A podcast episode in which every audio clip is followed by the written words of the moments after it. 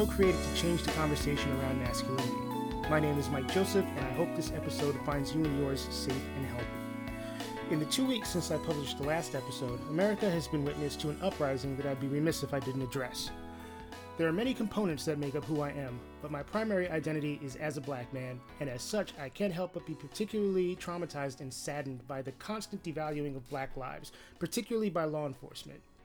I am cautiously optimistic that the seeds have been planted for change, as white people are opening their eyes and empathizing with what we as black people have to go through on a daily basis. I urge my black and brown family to not lose hope and to keep up the fight, and I urge my white family to stay in this fight to use their voices to amplify those who cannot afford to be as vocal, and for all of us to band together for the sake of humanity so that these deaths are not in vain. I'd like to send condolences to the families of Ahmaud Arbery, Breonna Taylor, David McAtee, Tony McDade, George Floyd, and all the victims of racist police violence, and I urge everyone to remain vocal and vigilant that the killers of these humans are prosecuted and convicted. I also remind allies that allyship does not end when these cases are out of the headlines. I also want to wish all of my LGBTQIA plus family a happy Pride Month. This episode finds me chatting with Dave Bellevue, who is the frontman for the rock band Oxymorons. Oxymorons have toured with the likes of Gym Class Heroes and Fishbone. Dave is also a mental health activist, and he talks about how the loss of a friend spurred him to be active in this particular realm. He also talks about defying musical genres, life in the age of COVID 19, and growing up as an immigrant. I hope that you enjoy. I'm Dave, uh, mental health advocate, co-frontman to Oxymorons, uh, genre bending band, lover of technology, martial arts, cycling, and all that good stuff. you do a lot. Of, one theme that I've noticed, and I don't know if this is like a generational thing or not, but with a lot of the people that I've had that I've interviewed on the show so far, and this includes myself, I guess, is that everybody has like crazy side hustles. Everybody's doing like four different things. So you're like a musician and songwriter, and you're a mental health advocate, and you're like a health nut and a tech nut and kind of all this stuff. Why do you think everybody's so like broad now in the things that they do? Where do you think that, uh, when did that happen? Um, I think the surge in entrepreneurship kind of sparked that and the space that we're in right now that allows that that allows it it kind of captivates it um because i think people were always like this i think people always did a million different things i just don't, don't think that it was viable for them to a juggle it all at once and then b also some of it now has become uh financially lucrative for them so in that space it kind of gives you there's a lot of freedom in that you know like like being an entrepreneur not being on a on a regular what you would call a regular work schedule is very normal now. And I think that's what allows for it to be so many side hustles and people to be multifaceted because I think everyone's always loved a million things, but you couldn't dive into a million things back in the days. There weren't enough opportunity to do that. There's no way. Like it's funny you even asked that because that's something that me and my dad was talking about. He goes like, he like I look at you and you're doing multiple things, and it's just like what? And he was like, I had a job, you know, and it's like I'm like, I never thought about it that way. And like, like, even my friend Craig, like he owns a bar and he teaches at a school. He teaches computer science at a school and he does uh, music stuff on the side. So it's like, it's like a lot of people. And even look at you. Look how much stuff you yourself are juggling, and it doesn't feel crazy. And it's just because it's just norm. It's that time.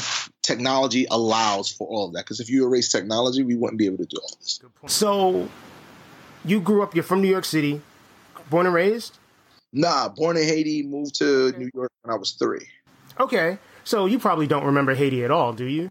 Uh, not really. Only from the bounce back when I went back when I was fourteen. Um, but I don't remember it. I what's funny, I have like little spurts of memories. Childhood Haiti memories? Uh, no. That like I remember landing in America. I remember the airport walk because I remember uh I was my dad came to the country first and set everything up, and then we came. Um, and I remember I hadn't seen my dad in a long time, and I remember coming, and I remember him giving me a jacket, and I also remember not uh not wanting to miss my dad, but not wanting to go to him. Like I missed him, but he was also unfamiliar, which is a, a three year old. That makes sense. Yeah. Exactly. Like like oh, I know you, but I I know you as the person that left, but wait a minute, I'm still kind of nervous because I'm in a new world, new environment, everything around me. So I'm just latching onto my mom. And I'll never forget that. Like the the transfers for my dad to hug me to, to where my mom was kind of like forcing me off of her into his hand. Then I had to remember, like, okay, this is dad, this is what you smell like. This is these all that came back. I remember that transference. That other than that, I don't have any other memory, like childhood memory of Haiti, other than when I went back when I was 14, and that was very different. That was me running around being ridiculous and having fun on vacation with my with my cousins and them taking me places and us driving cars with no speed limits. Yeah. 14. Yeah, yeah. All right. there's no rules. Like we got see, there's, there's so many rules that we got here. There's rules in Haiti, but they're not observed. Okay. Like it was it's very normal for a bunch of young kids to jump in the back of a pickup and go and be driving. We was fly, uh, yo, my mother knew we was doing hundred on the back of a pickup on some back road. Yo, nuts! But I I, I remember that though. so, how was it like identification wise growing up like did you identify as like Haitian American or just like Black American? I identified growing up. That's funny because growing up, I identified as straight Haitian because like my like my family was completely from Haitian, like Haiti. Like my dad is the first generation of anything in America ever. My every every every like family member in America that we have now, and it's like scattered. Like we're from Utah, L.A., here, Philly, everywhere, scattered all over the country. You got black people in Utah? Yeah, my parents, uncle and aunt have a home out there and a medical practice. They have their own medical practice. Yeah. Yeah, they they originally lived here in New York. Everyone starts here in New York because, and that's the thing. My dad, my dad essentially got everyone their citizenships. Everyone who came here, you, my dad helped you with that process of the paper. So he came and then set the set the footwork for everyone else. So I always had a, a, connection to my Haitian identity in that kind of a way of like, yo, you're Haitian, and then also and also growing up in New York, they tend to remind you of that of that. You know, like like it wasn't all that accepting. The only people who accepted me in that space was like my Caribbeans, like Jamaicans, uh, Trinidadians. They were they were they were fucking with Haitians, but black like Americans, African Americans don't wasn't fucking with Haitians. They were they were trying to crack jokes and be stupid, all this other nonsense that you had to deal with. Like, oh, you came here on a boat. I was like, no, I didn't. I was on a plane. I landed in JFK. Um, all that stuff I had to deal with also. So it wasn't always a. I I I think I, for most I identified as Haitian on on every spectrum because that was whether it was good or bad, that was always highlighted. Right. It's crazy to me as we're starting this conversation how like how much we have in common. Like it's crazy because like I'm thinking about my family and our journey, and my grandfather came here first um, with uh, my uncles. My grandmother came a year later with my aunts and my mom, and you know, it, it just like the whole sort of being a West Indian American in New York City, and yeah, just like, and I think that's initially how you and I first started talking because we were at a, a Jed Foundation event and I spoke at the event and I told a story about, you know, my West Indian grandmother. Um, yep. you know, and, and after the event, we were, there was like a little cocktail party or whatever. And we got introduced or you and your brother introduced yourselves to me or however that worked. And I think the first thing you said is you were like, yo, that story about your grandmother and, and, you know, having West Indian parents. And, you know, we just like related from that second. So it was hella relatable. It made, I remember it made so much sense. And I was like, oh man, he gets it. You know, like, like, like, oh, he knows exactly what it was like growing up and what, because those norms haven't really changed, man. And that's a thing that's ongoing and and and, and that's just like what it is. It, it, it is funny how those cultural connections you tend to connect on that on all levels no matter those things will forever connect us no matter what. That's the thing like anywhere you go if you run into a west indian person you immediately have a connection. Mm-hmm. because your path to be in this country very similar no matter what it was. Somebody got here and sent back for other people. Mm-hmm. like I always say that like when I start to think about like oh I start to like self loathe and I start to like put myself down like oh man like life is so hard this is so difficult for me and I start to get into my first world idiot problems in my mind uh, I've rem- I, I remind myself that my dad landed in America w- without speaking English and had eighty dollars in his pocket. Damn. So I'll be like, yeah, nothing I'm I'm trying to do right now is that hard. It's not that hard. You won't forget it. like if I have to, I, am like, if I can't call my dad and complain about it, then yeah, I can't. Then that's not worth complaining about yeah, it. and and you know, if your dad did all that, he ain't trying to hear about no. Uh... hear about the route ain't oh ain't working or yo I wanted the fader to premiere the song, but I had to get he now he like what are you talking about, man? like, you know how hard it was getting the job and you can't speak English? mm-hmm. I'm like, damn, you right. But he did it. I'm like, he had two kids because my brother was my, my youngest brother who was in a band, he was born here. And he landed in America and he just, there was no one here. There wasn't relatives. He had a friend here. That is it. Who who let him rent a room in Brooklyn? That's it. That's it. And I'm like that. When I think of that, if you threw me in a place where I don't know the language, and you give me eighty dollars, even, even if you adjust that for inflation, yeah, that's probably like three hundred dollars or something like that yeah. now. If we adjust it for inflation, it's literally like, yo, I'm gonna send you to America. You're gonna have like three hundred dollars. You're not gonna know how to speak their language, and you have no one, and you and you don't got no cell phone. Mm-hmm. I was, I always think about it, like you landed at JFK like that, and figure, and you somehow, literally, have brought every member of my family here, everyone has a reputable profession. There's doctors, there's lawyers, there's all this. You put three kids through school and college. You bought a home. You did you you built another home in Haiti when you were like from eighty dollars on Molinga. I said, listen, I got to do something great. It's like, like, cause this is the this that's where you set the bar. Like, all right, here we go. I I have to I have to go hard. And I tell people, and you know, West Indians already, you got to go hard. They're not playing no games with you anyway. So you put that on top of that, I was like, okay. That's one to, thing that I always that I think about a lot is just the work ethic. And I think partially it's a West Indian thing, and partially it's an immigrant thing. Like coming from another country and seeing America as like this land of opportunity and you want to make yourself a success because that's the, the, way the story goes. You come to America and be successful and just learning and working and hustling until you have made yourself a success. And I, I don't know if a lot of people like even like get that work ethic now. Nah. It's a little different. I think they still do it. They just have the options are different on how to go about achieving it and and and the definition of success is different too.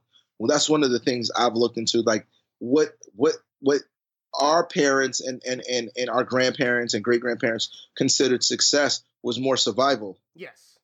And for us, success isn't a success isn't uh uh quantified by our needs. It, it's quantified by our wants. And that's what a lot of people don't realize. A lot of our our parents went for their needs first.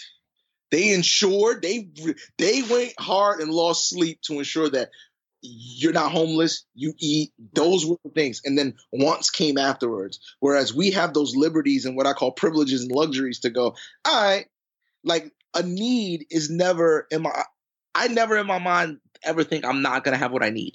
Okay. I'm always gonna have a roof over my head, food in my mouth. So now, in my mind, success is getting a bunch of stuff that I want. That's what it was. Um, obviously now, as I'm like matured and there's so much shit that I wanted that, that doesn't even matter anymore. Like, I don't care. Like I, I, don't even care to go that hard for that. It's so mundane. So some of the stuff I couldn't even. I wouldn't believe I went that hard to even achieve that. Like whatever, it's cool. But I've learned that. that I think that's what a, this generation is. They're doing. They are just like engulfed in their wants, and then they also in a weird space and time where uh the past no longer impacts them on what their future is going to look like. So they're they they can create their own future right now, even though we've always had that option. But that option now is just on eh, because the new world is being written. Right. And I say that because if you're growing up in this era, like technology is your world. The things the things that we used to go out and want are needs now. Right. You see, like a, a computer was a want before. A, a, a, cell phone, all these things were wants. For this generation, it's like you got, necess complete necessities. So for them, what are their wants? Their wants are the things that disconnect you from the necessities. Their wants are the vacations and the homes and all these other things that were wants of ours, but they can actually even achieve those faster than we could. Right. And that's the thing. So like, no, they don't want to buy a home that puts them in three hundred thousand to four a million dollars, whatever it might be, in debt. They'll rather just rent and experience life. And I think I like that more. They're less attached to just they're less attached to stuff. Well, the And that- definition of success has changed so much. Like, you know, it's gone from having a a home and a spouse and two kids and the white picket fence to like there's a million and one different definitions of success now and they're all acceptable. You know what I'm saying? Exactly. You're right. Because before, if you didn't have the the the, the I guess the perfect picture things, you were considered unsuccessful. Right. Now it's just kind of like, hey, if you're living the life you want to live, that's considered success. Yeah. As long as you're happy and that and I love that. There's obviously there's ups and downs with it and there's pitfalls in certain spaces, but I I believe if people like like like even for me, and I had this conversation yesterday with my best friend, and I told him I'm like, yo, like, yes, I used to want to be the biggest artist in the world. Like, I still do inside. Like, as an artist, you you long that's always gonna that that concert, that three hundred thousand people concert that you had in, in your room consistently for years. That's always the goal. Like that's that that goal never changes. But as you get older, you just start to realize, like, uh, it's all right if I don't. Like, what does success mean to me? And we had that conversation as a band. We said, yo, this, what does success mean for us? Like, really, not what, not the picture, like what? And we all came, and what's funny, we all came back with these very, very like reasonable things. We all came back with like, listen, we being able to do what we love, aka music, making a living off of it. It doesn't. I don't need to be rich. It's just being able to take care of myself and do what I love was the consistent answer to the question. And it was like, so in even my goals, I'm like, listen, I just want this thing that I've put so much of my life into to see the light that I wanted to see. Like Oxy's has seen a light, but I know it's because we have a bigger message. We have a point to why we're always doing it. And it's about the culminate. That's the point right now. And once that sees through, I'm not gonna hold you. Like I want to do that. I want to have a mental health practice. Like I really want to be able to be a, a complete mental health activist and push forward in that space. And I want to own a coffee shop. I didn't know about the coffee shop thing. No, regular, just like pull up, talk to people, make some brews, and just chill out. And like I want to connect with people on the on the on in the simplest way, on the on the simplest level. Even if I have to get up every day, old dude waking up, open my coffee shop, say hi to everybody. That's just I'm completely okay with that. Like you know, like ex rock star is my is is is my goal. Okay. You see the picture, it's like all right, yeah, I did that already, and it doesn't need to. I don't need to. Our, if our band does, obviously, fantastic. We become one of the biggest bands in the world. Who's gonna say no to that? I would lie to you if I said I don't want to be that. Come on, let's not let's not kid ourselves. But if we just get this uh, a certain, like I said, uh, a sustainable level of success in that space, combined with being able to push mental health forward, especially for minorities, because that's my focus. hmm And my coffee shop, man, I'm good. so so let's backtrack for a minute. I actually want to know when you decided that you wanted to be a musician, what your parents thought. no. Hells no. They were like, yo, my mom wanted me to be a respiratory therapist or a lawyer. Like very specific jobs. Respiratory therapist because Yeah, she That's super specific. because she she's one. That's what she did. She's one and she know it works. and you can make a living, a good living, and do that. And then a lawyer because she always said I could do it. She's like, you're you're you're passionate, you're smart, and she, and she was like, you since you were a kid, you've argued with facts. You've never argued with opinions. She was like, you would come to me. I used to come to her when I wanted something with it laid out on not only what I wanted, how I can get it, and why it won't bother anyone else if I got it. I would Wow. plead my case. Wow. so she was like, "You were doing that." She's like, "Yeah, this kid's got to be a lawyer." And I did go to school for, oh, but I just I don't believe in the system enough. Um, once you're in it, you kind of really see the pitfalls, and I realize I'm more of a person that wants to help people than to perpetuate a system. And a lot of don't you think you could help people in that space? Yes and no. That's what people don't realize until you're in it. Um, you can help, but the system is structured that you don't help fully. You will forever put on band-aids for mm-hmm. people mm-hmm. every day, but the system is designed to do what it does. And I didn't want to play a role in that. So it, no longer was what I was pursuing. And, and and it just didn't make me happy. Like there was nothing about it that made me go, yo, I want to do this. You know, I got a I got a, a lead investigative job at the Manhattan DEA's office. Like, and I did that just to show my mother I could. This the, the thing that you wanted me to achieve. I have achieved it, but guess what? I'm turning it down. I'm gonna do music because that's what I want to do. Right. Um, and and that's and that's one of the things that I see in this generation. Is like doing what you want to do. It's kind of like that's what's bringing me the most happiness. Obviously until it got to a certain point music wasn't doing anything financially like it's trash. Like, like let's be real that's and people don't realize that i'll be telling like uh uh music is trash forever until you get a hit record. You know that because you work in music. yeah because I, I, know i know how people get paid.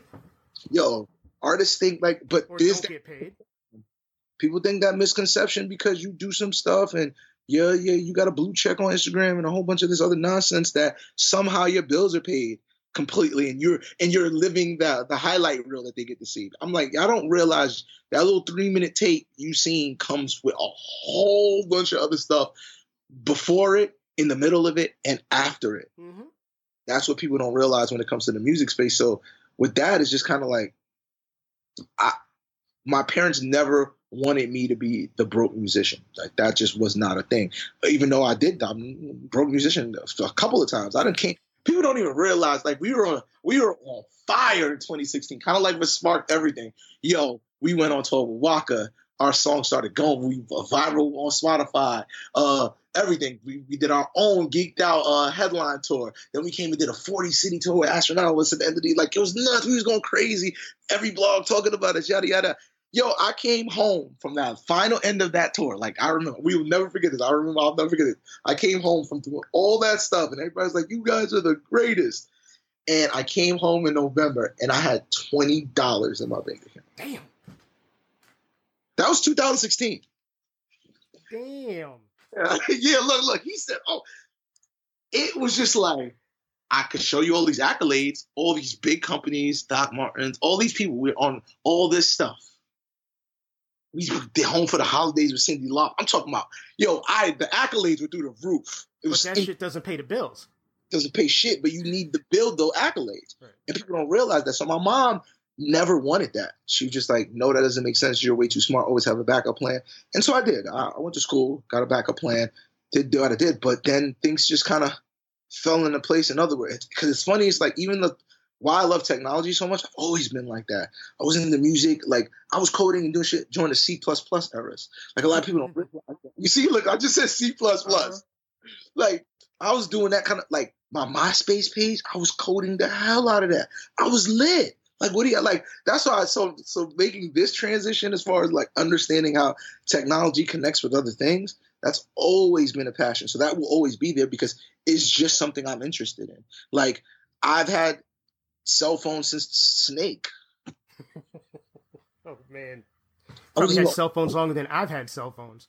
Yeah, that's what I'm saying. I, because I I had them at a very and also my aunt worked for the UN, so there were a lot of things I was exposed to very early. Like she had phones and um, different SIM cards to switch for different territories. I knew that at a young age, like at a very young age, I knew that that was a thing. Like America was the only place where cell phones were locked to certain carriers, and these this is information my aunt is feeding me, and I'm just like, oh no. So I had that I kind of a mind very early. Like it was like, oh, okay, like I've had every Apple product there is and kind of an Apple whore in that kind of a sense where it's just like, yo, I'm there. My whole life is synced to their products, but I like, and I know why I like it. I don't. I don't just like it because it looks cool. I like it because it's it's user friendly and it just connects the dots. Because I can dive in. Because my favorite operating system is Linux, but you can't have a Linux conversation with a regular like with the average person. They're gonna be talking about. They're gonna be like that doesn't mean anything to me. So it's like for me, I'm like, cool. But technology and music, my parents wasn't with that. So I went to school,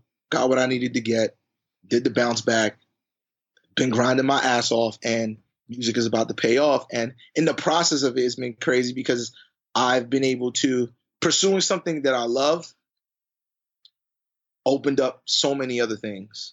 you know, and that's the and that was the wildest thing. Is just like even like losing Danny, and then for the fact that he pushed me to do music, and then I'm also in the space of of being a mental health advocate and understanding more things about mental health and like while finding no son i've in this process i found something that i'm just as passionate about music as.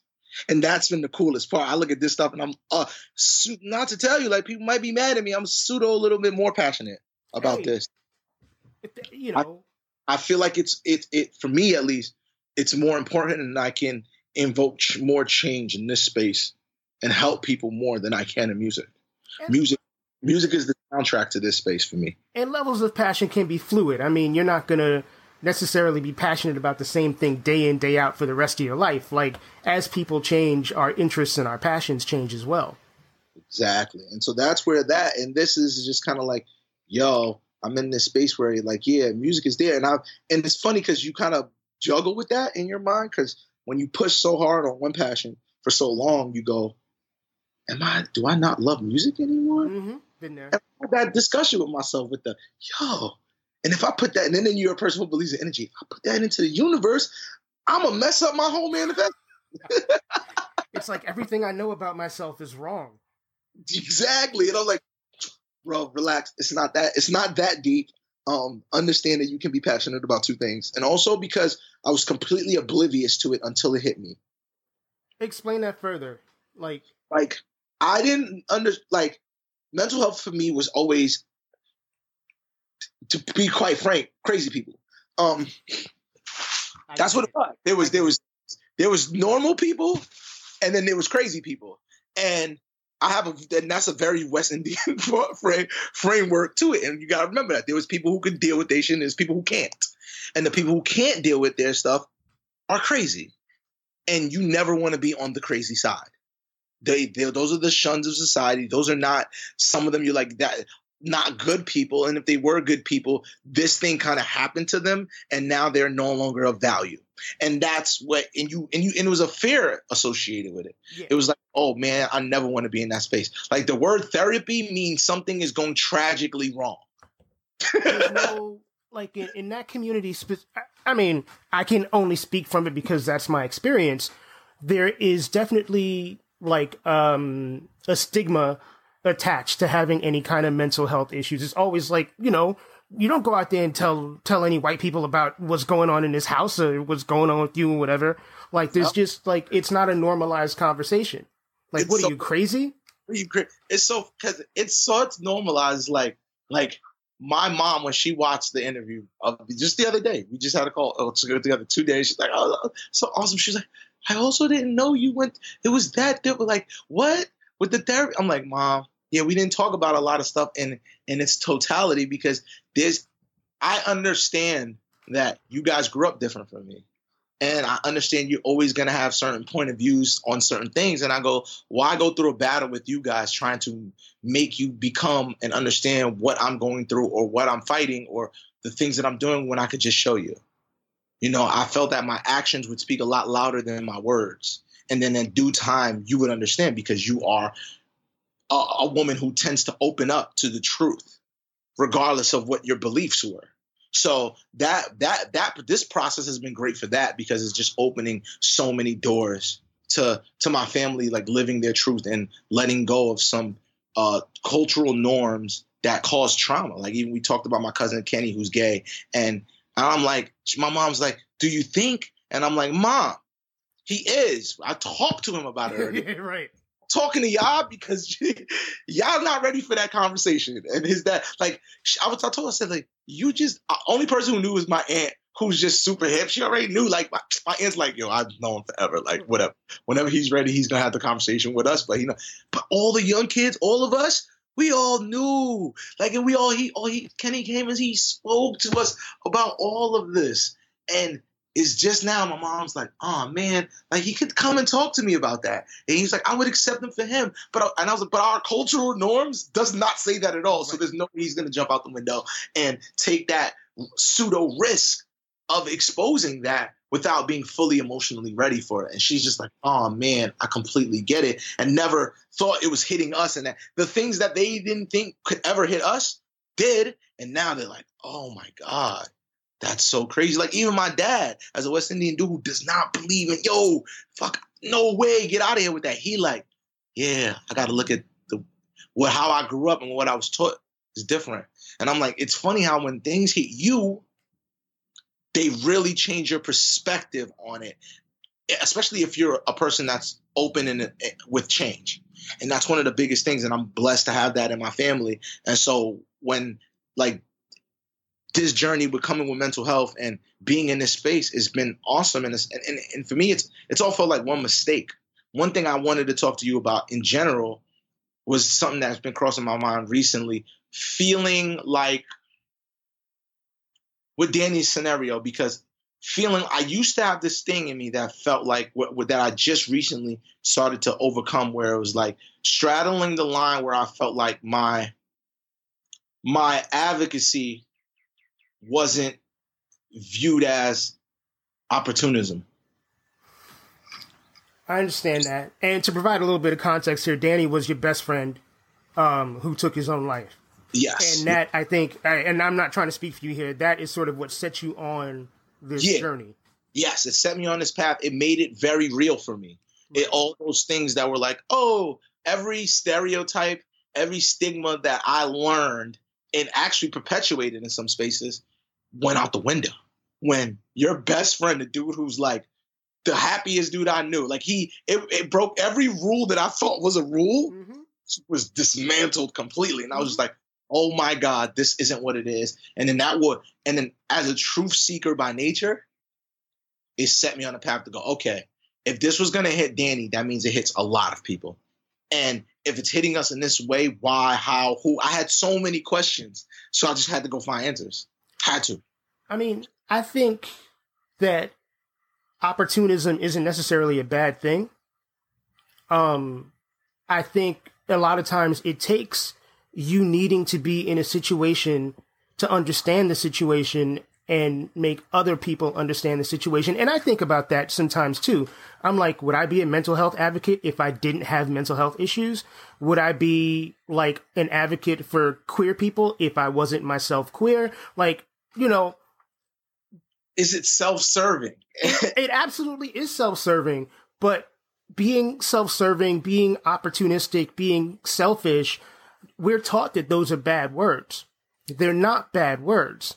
And I think it would be negatively selfish or negatively opportunistic to say, well, I just want rights for me.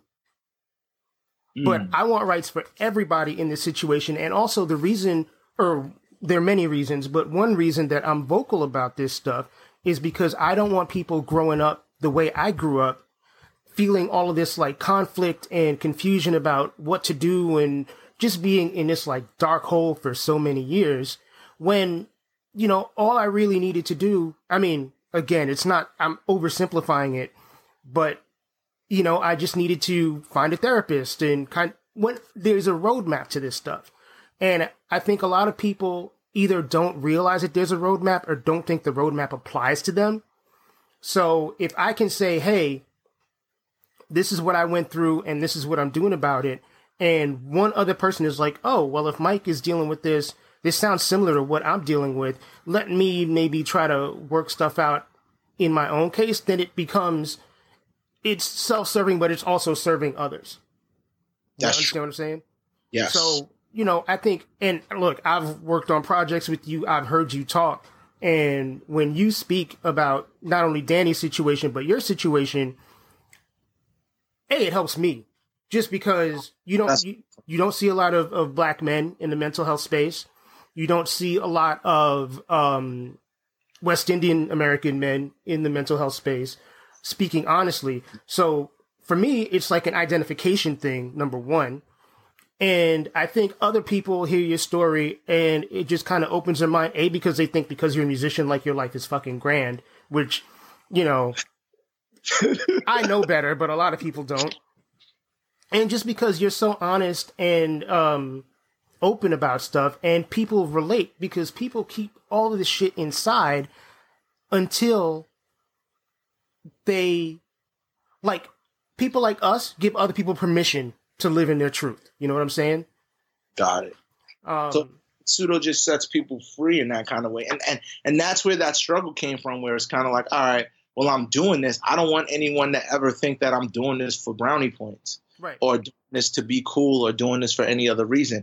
Um, I do this because I think it's extremely important. And then being in the space, I didn't realize how important it is for me to do this and be just like, for me to do this and be authentic and be and speak my truth. Um, people don't realize that it's like like even like I take a, a, a I take great pride and pleasure and and understanding the opportunities that Jed has offered me, but I also don't when I'm with when I'm working with Jed, I I feel like it's very one sided. How so? I, um, as far as like representation, you know, and I feel like I feel like minorities don't have a lot of voices in the space you know and i'm like oh man how can i be that space and to shed light and to shed information to people who look like me and deal with the things similar things that i deal with. You know and, and and what does that look like? And how could i be an advocate for not just for both but also for the ones who don't realize like you said that there is a path. There there is a way to deal with this and there's a way to go about it and there's these things. The information isn't the same. Like um understanding their set to run program and understanding what they're doing for kids in high school to helping you transition um, from from one space to the other space. That's something i think kids go across the board and struggle with right? But these programs when i go speak at these schools it's predominantly white kids. And i'm just and i'm being honest and i never like to put i don't always like to put color into anything i'm doing. But when you talk about the disparities in minority minority communities me shedding light on that side isn't taking away from one side. Right. And that's what I and I want people to fully understand that. I I, I want the converse the conversations that are happening in non-minorities communities about mental health need to happen in minority communities. Yeah. Yeah. It's crazy how many walls you have to bust through to make the conversation resonate with minorities because there's there's a cultural conversation you know, and there's a stigma, and it doesn't matter whether it's black culture, Lat- Latino culture, or Asian culture. There's a yeah. block when it there's comes to mental health. I, and I don't know why. It's just, it's, I think some of it is the immigrant mentality. And at least in, in black, a lot of black and Latinx um, communities, I think there's a whole like, like I'll give you an example. Like I was reading something on the um was it the news? I, I read something somewhere last night where it said someone said that the reason a lot of men aren't wearing masks is because it like threatens their invincibility, their masculinity, like that thing that's kind of built in you. That's like, oh, I'm a tough guy. I, I don't need this shit. Yeah. Um, and I think it's you know it's a very similar conversation around mental health. Men are conditioned to be tough and strong, and like there's this fear that if you ask someone for help or you have a moment of weakness or you even have a moment of confusion that you're not a man anymore. Yes. Yes and yes. And it's so crazy because one of the most one of the defining moments of my adulthood was playing college ball, and a very specific coach, Coach Lee, was my guy. Coach Lee helped me transition in so many ways when I went away to school and couldn't and dealt with the culture shock of being um, in a rural area versus being in a city area and mad different stuff. And and I remember the things. It's the, it's the things that we were taught. And Coach Lee's whole philosophy was no excuses. And and you would pu- you would push through. Mental toughness was this was the statement. Right. It was like, yo, mental toughness, no excuses. We push through. And that did help me in a lot of ways. Like there was, like I knew there was no excuses. I, I put, I put, I put my all into the core. I put my all into everything and did everything. And, and how I remember he'd always say, "Your behavior on court reflects who you are off court." Like everything. Like it was just all these things that were kind of drilled into my mind. And I think about that, and I go, "Yeah, we aren't as men. We aren't like." We're predisposed to be like, yeah, I could, we're supposed to be physically able to get through everything because we're supposed to be providers, we're supposed to be protectors, we're supposed to be everything in that kind of a space. And having a moment of weakness is not allowed. So a lot of men don't want to have the conversation. That's why when even when I was sitting talking to Keith Powers was awesome. He's an amazing dude now, and I would I would need him to meet you because you guys would click so much. So he's so amazing. We just both sat there and laughed for a little bit about just like, yo, like this is the conversation that's just supposed to happen. And we are capable of having these conversations because in other spaces in our lives, we are surrounded by men that's okay to have this conversation. And but we're such a small piece of the community, it's insane. Yeah. And that's what we want to do. We want to bring that out. We want to go, guys, guess what? You could be the big one of the biggest actors out. You could be doing all this cool stuff. You could be a musician. You could be any of these roles and still face all of these things. They're normal. Let's talk now. Let's open this door. I like it don't make me less cool because I have anxiety and sometimes don't want to move or or scared to go do something. You know, or I have to prep myself before I walk into rooms and talk myself into this space or or like what we talked about in our interview taking a shot real quick to lower that anxiety like like people don't realize those are real things and i didn't know how to talk about them until life forced me to i didn't know i didn't even know they were things until danny died i didn't understand any of that stuff and it took a year for me to even process his death let alone what it came with and what it was associated with and that was always big. So I always look at it like, oh man, like, like, and and and Danny's Puerto Rican, and and we just kind of like, yo, it's so. And Danny, and what's funny with Danny, his whole mantra was his whole like being a. Everyone called him Superman. He was invincible, like literally, and that was he had a tattoo to his arm, and men, we just don't like we just don't get that. And in the, and in the space of men of color, like it was it's great to see that all of these conversations like this one and everything that I'm having is opening and shedding so much light to that. Like it was beautiful watching how many dudes DM'd me. And was just like, yo, I feel like that. Yo, you think we could talk one day? Like, yeah. Yo, I'm grown men are literally opening up to someone they don't even know. You don't know me from a hole in a wall. Right. That was just like, and it's been a consistent thing. Every time I'm like, oh, so that's why I understood when you said we're giving people the freedom to just feel like they can just do this and that it's okay. Yeah. I can't, and, and for me at least, that's why I did music too. Music was a, it was a, it's an outlet. I did music because it was an outlet, and we did it the way we do it with Oxymorrons is really to show minority kids like, yo, you can make any genre of music you want. and that's that's another thing I actually want to talk to you about. And I don't know if commend you is the right word, but like you know, I'm a slightly different generation than you. And I think it's a lot less now, but I think there were really specific rules when I was growing up on what blackness was. And if you dressed a certain way or listened to a certain type of music or had a certain kind of attitude, like there were people of all ethnicities um, who considered you inauthentic. And I think that conversation is changing or has changed with, with younger people where there's a wider acceptance of the fact that there is more than one way to be black. um, but you know, from your like one thing, like I, I, you know, one thing I love about you is that you know you make you make music. I mean, and it's one hundred percent black music, and if you are black and making music, you are making black music no matter what. Actually, right. if you no matter what color you are, if you're making music, you're making black music. Um, but I love the fact that that y'all are expanding those boundaries and you're doing it in a way that's unapologetic and that you know you're so open about your love for like technology and all of this like you know like geeky kind of nerdy stuff and on top of the mental health stuff and it's just like expanding the parameters um, for you know brothers, for younger brothers and older brothers who feel like they have to act a certain way in order to be authentic, and then seeing you know someone like you, you know people like Frank and people like you know I you know whoever Michael B. Jordan, people, whoever it is, and you know realizing that that narrative isn't really true.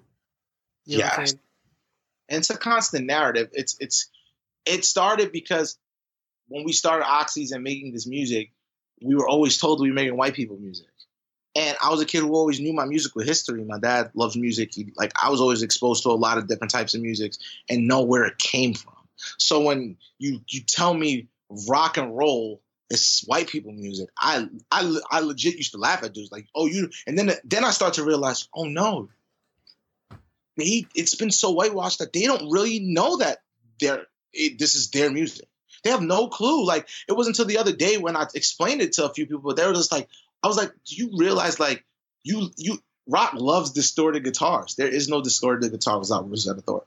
Like a, a black queer woman made, created distorted guitars yeah. and and influenced every person we love in rock. Influenced that, and that's passed on to Chuck. That passed on to uh, Little Richard. That passed on to everyone. And people don't understand the, the historical context that comes behind the music. And when I realized that was the thing, and as Oxys, our whole thing was to be unapologetically ourselves. That was our statement from day one.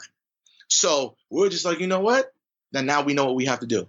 And we went on this and we sought out and it, and and I tell people it's not it, it's it wasn't and it still isn't the easiest path. You know how easy it could have been for us to just yo let's make some trap music. Boom, we made a couple songs. Boom, they go, they blow up. We could have moved. I we know how to make music and we have enough connections in the industry to make things move. Right. Most difficult thing in the world it has been to convince people that black kids can make this music. It's been insane. Like and and I don't think we're making anything that's sonically like it's sonically dope and it's sonic, but that's sonically not black. I used to be like, they I was like, you don't know what to do with us, but you know what to do with 21 pilots? Right. They're rapping and singing and playing instruments. Right. I'm like, we used to argue. I had to fight with people, my public publicists, Chrissy had to fight with people to be like, to call us a band, to use the phrase band. They would keep calling us a rap group.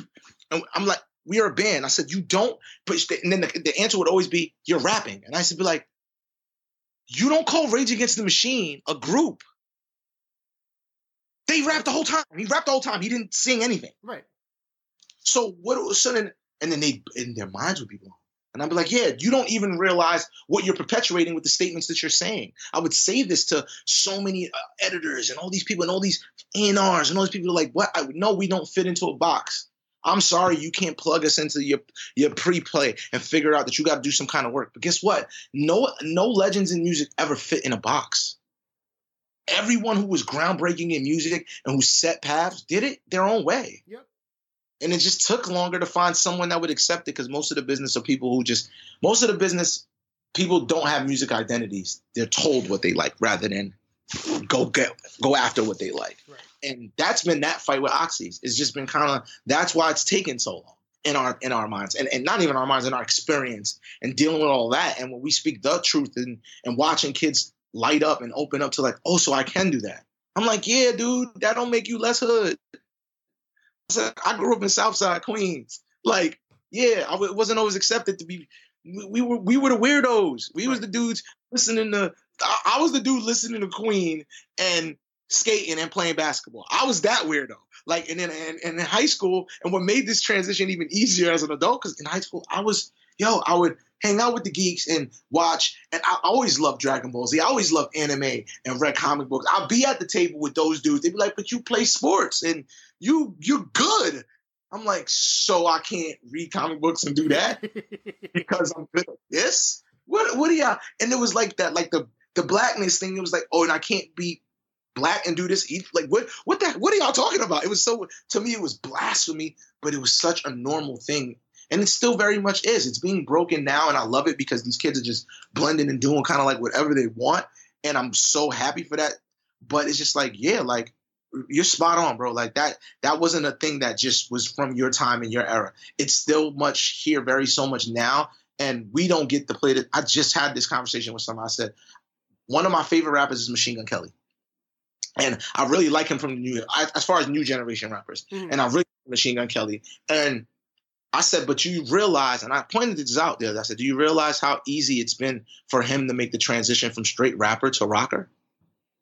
Because, and not for any other. And, and I respect Machine Gun Kelly because he took the time out. He learned to play guitars. He learned to play the drums. He the music sounds good because he's he's not a poser, but his whiteness allowed him to jump into the space in a way that we can't even jump into the space from jump. Right. But in reverse, I said, why is hip hop and black culture a lot more accepting and the reverse isn't?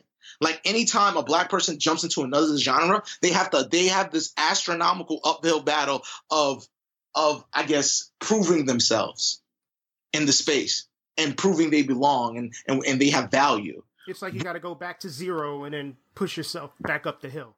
Exactly, which is crazy. But when other other genres jump in or other uh, other races jump into what we've created because you know we've created it all but what we but what the one thing that we've created Right. for through media Right. we're very accepting post malone's another example you can ping in and out however and i think anyone should be able to ping in and out however you want the only thing that should matter is if the music's good or not Good. Exactly. that's it if it's trash say it's trash i don't care what and that's how we are if you're a black dude and you come to me with trash rock music i'm be like bro it's trash It's I'm- trash. Right. Regardless. Yeah. I mean, there's there's really just music you like and music you don't like. all this other stuff is just the business categorizing things in order to sell it and monetize on it. Right. And and then also to drive agendas and push things. And I, I really don't get it. I say that all the time. I'm like, because I had people go, this damn hip hop is ruined. All there is is this trash trap stuff. And and I'm like, you know how much great music is out there? So it's just not being marketed. You got to look for it. You got to. You can't. It's not gonna be. That's not gonna just land on your your, your hips anymore. It's just not gonna just land on you. You got to go out there and find the type of music you like because the type of music you like is being created and it's being created at an extremely high level. It's really really good music out there. It's just if your identity lies in mainstream, then you're gonna always music to you is always gonna be what the people who run the industry Are feeding you. music. Yeah. And so Oxys, we're we're counter that, and people love us and people hate us at the same time for it, and we're okay with that. That's I think the way to be. Look, not everybody's gonna rock with your mission.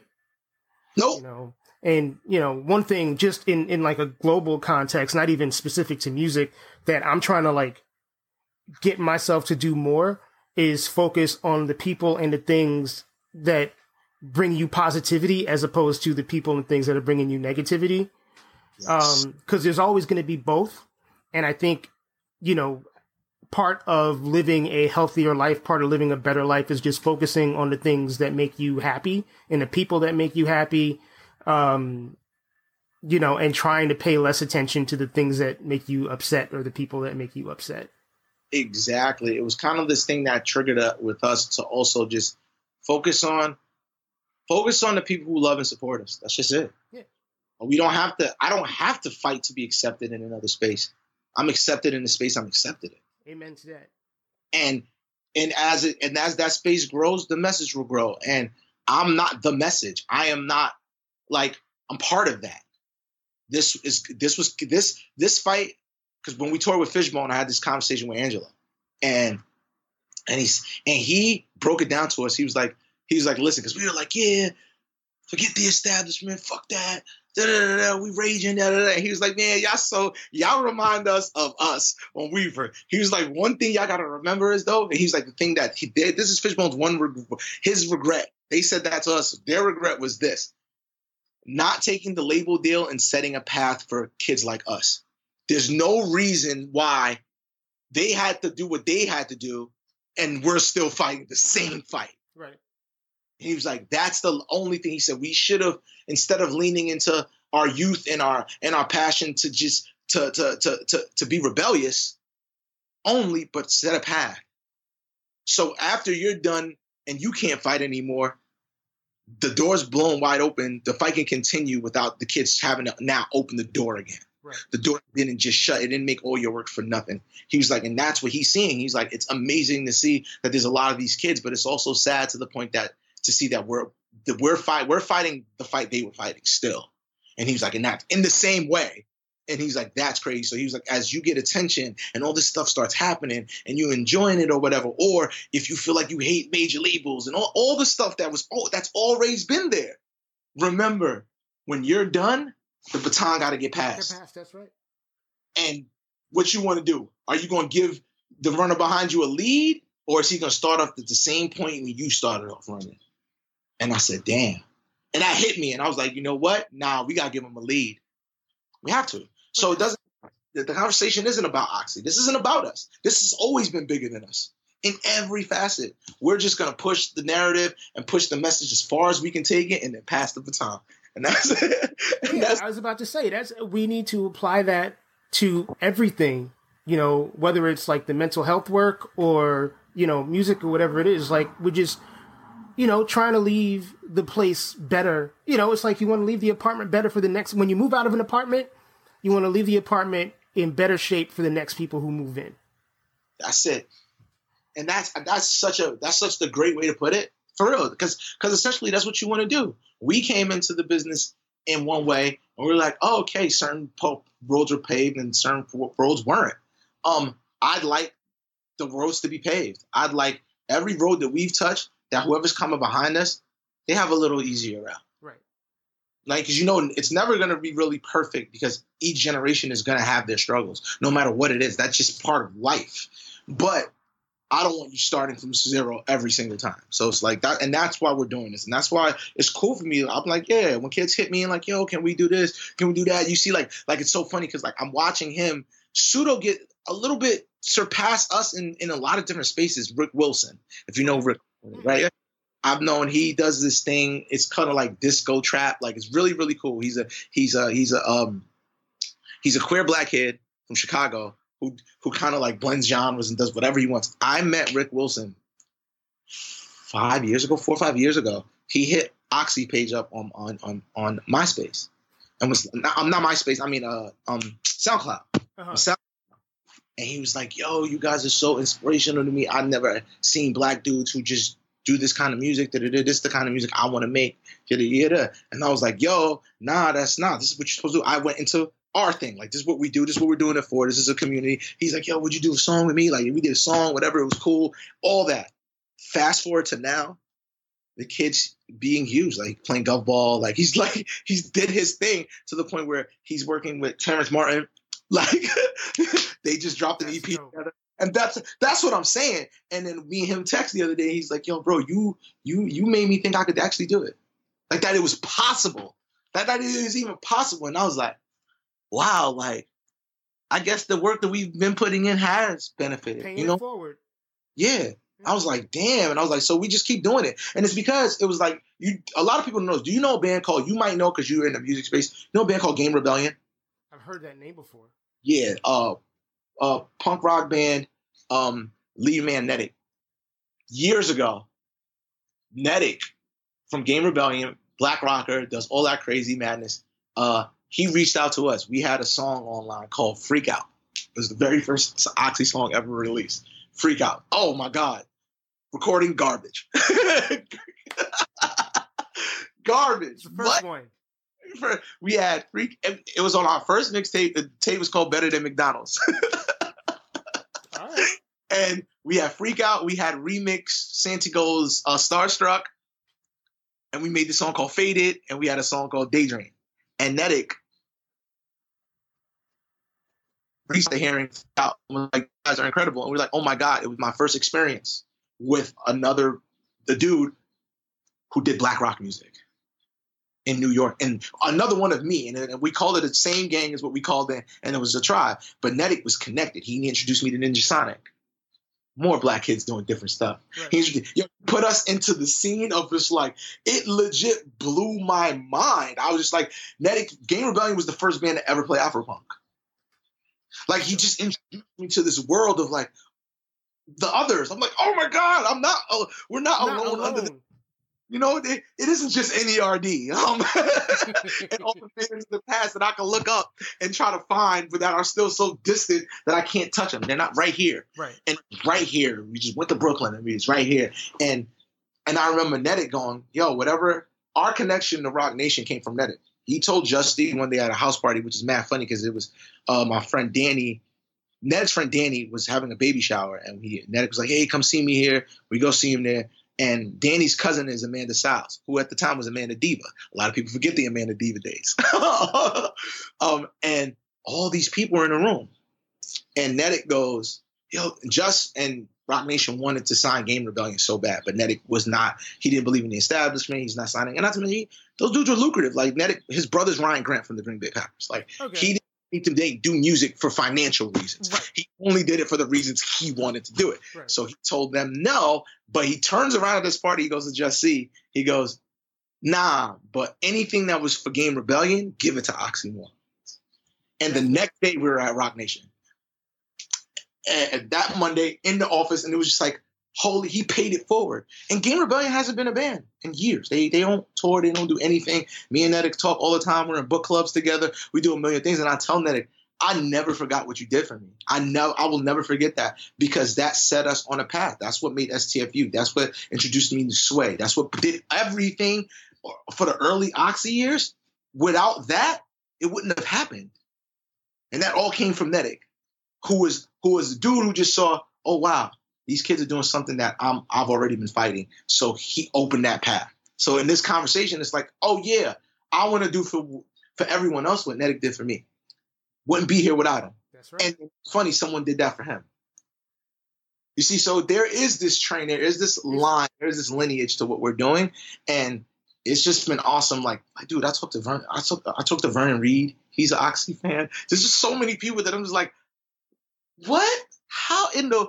But we all here in the space, and I think we could all we could all help, and and I think not only the strides and the the the connections I have for music make sense for music, but it makes sense for mental health because mental health is also something that musicians deal with on a high level. Yep. And very few people are doing anything about it in the space. It's a little bit more of a conversation now, but man, we need to drive that home. Like I don't, I don't know if you've um, heard of Backline or SoundMind. Nah. Those are two nonprofits that have really just kind of emerged in like the last year. I just started really talking to both of them a couple of months back, like right when all this stuff hit. Um, the, but the backline and soundline? Uh, backline and sound mind. Got it. Um, so so backline is like directly supporting musicians for mental health care. And uh-huh. Sound Mind is kind of like a broader, just in general through music um, type of organization that uh, promotes mental health awareness. But okay. they're like two organizations that I know that are like straight up working in the music space. Awesome. Um, and I think they both have like alliances with Jed. That's amazing. Yeah. That's awesome. Um, it's funny because even that company we just did, because we did a live stream right before when this first started, we did the Sounds of Saving live stream. Mm-hmm. And those guys just asked me to be on the board of Oh. advisors for them. And I'm like, yeah, because I was real with them too. I said, oh, this sounds of saving is a really cool concept, but it's very much whitewashed. Right. And we need some more representation. And that's and it's funny because I'm constantly having to have that real ass conversation. And I talk to you about it because I'm like, I know you've constantly had this conversation. Because I'm like, Mike has been in this space way longer than I have. He has had to always have this conversation Yeah. probably. I'm like, it's a crazy conversation to have, but they're doing really good stuff. And I'm like, if I could help position that in a way where it's more broader and helping a lot more of a spectrum of people rather than it just be pointing in one direction in that one community, then let's do that. And so I think I'm going to dive into that as long as the details make sense. Dope. Dope. Yeah. All Huh. right. I didn't even get to tell you about my uh because I'm starting a nonprofit called Swag for Stigma. So Swag for Stigma right now, it's it's a nonprofit. What I'm what I'm putting together is it's literally what it sounds like. It's it's geared towards minority communities, and it's literally uh, someone trading in their swag to help someone stigma.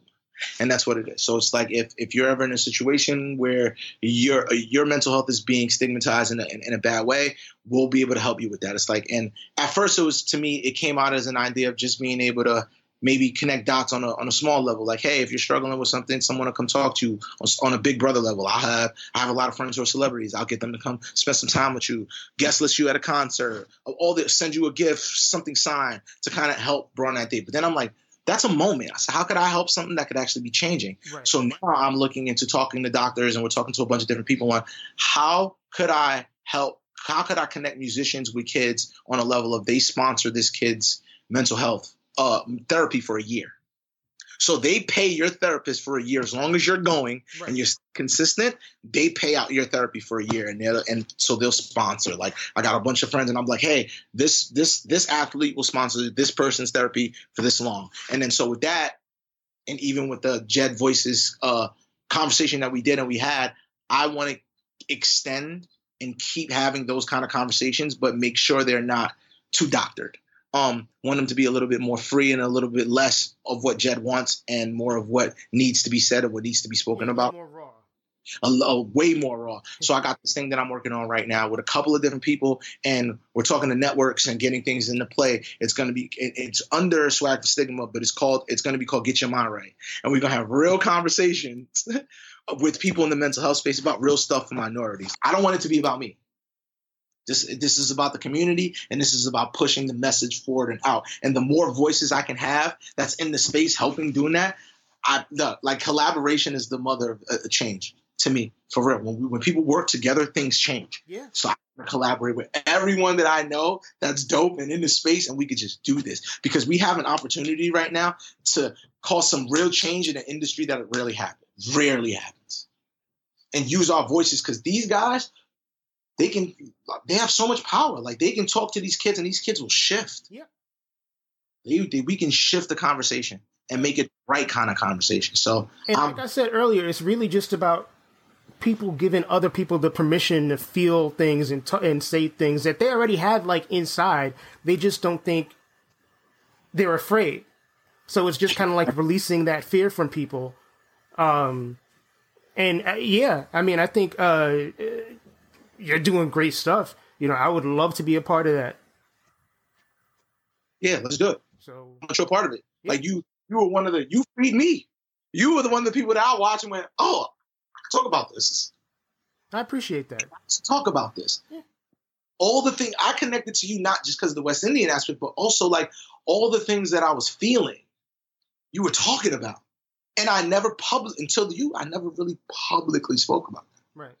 Because I watched, I watched, I was like, oh, he's publicly airing out how he feels about his entire thing in this interesting story format. I was just blown away, bro. I was like, okay, I think I can do it too. So I think you can, if you change me, I can change you. I want to thank Dave Bellevue for his honesty and his transparency and his openness. One thing I really enjoy about doing this show is getting to speak to men from all walks of life, all different races, all different cultures, who are willing to be open and talk about their journey and the things that they've learned and the things that they still want to learn.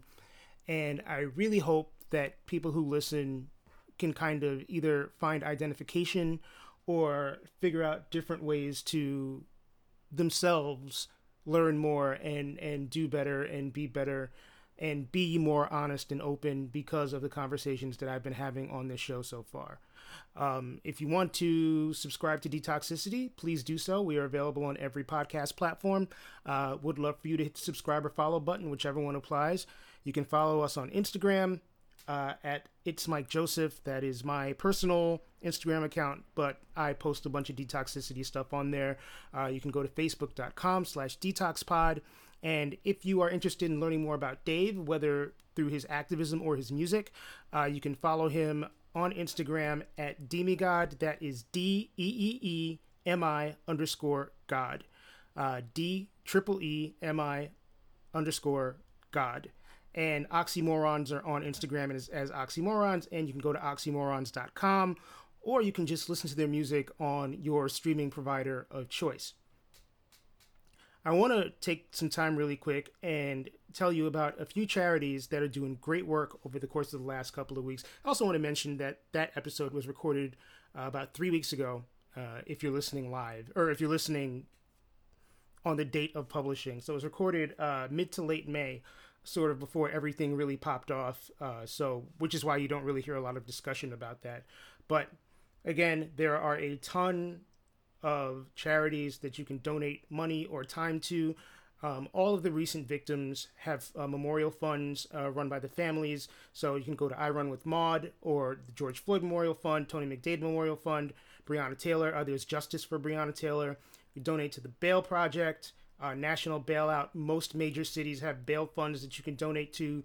You can donate to Act Blue. You can donate to the ACLU. You can donate to the NAACP. Um, you can donate to the Black Feminist Project, which is based here in New York. Black Girls Code, uh, the Colin Kaepernick Know Your Rights Camp, um, Black Lives Matter Global Network, Reclaim the Block, Color of Change, um, Black Voters Matter uh, Fund, uh, the National Police Accountability Project, Campaign Zero, uh, Equality for Flatbush, which is based in my neighborhood in Brooklyn, um, the Equal Justice Initiative, uh, the Transgender Law Transgender Law Center, uh, Black LGBTQIA and Migrant Project, uh, the Nina Pop and Tony McDade Mental Health Recovery Fund, the Black Trans Travel Fund. Um, House of GG, which is an LGBTQ organization, the Black AIDS Institute, the Marsha P. Johnson Institute, Uh, there are just so many, so many, so many great charities to donate to. So please, if you can, donate time, donate money, whatever you can. Spread the word. Uh, we all have a voice in this world. The internet and technology and social media has made it even easier for us to use that voice, and we can all use it for good. So, if you are, whether you are a black or brown person or an ally, please use your time and resources for equality so we don't have to keep going through these periods of black people getting killed by the people that A, we pay, and B, that are supposed to be protecting and serving the community. And with that, my name is Mike Joseph. This has been the Detoxicity Podcast. Until next week, have a good one. Take care of yourselves and each other, all right? Peace. Oh, and stay tuned for some bonus content after the fade out.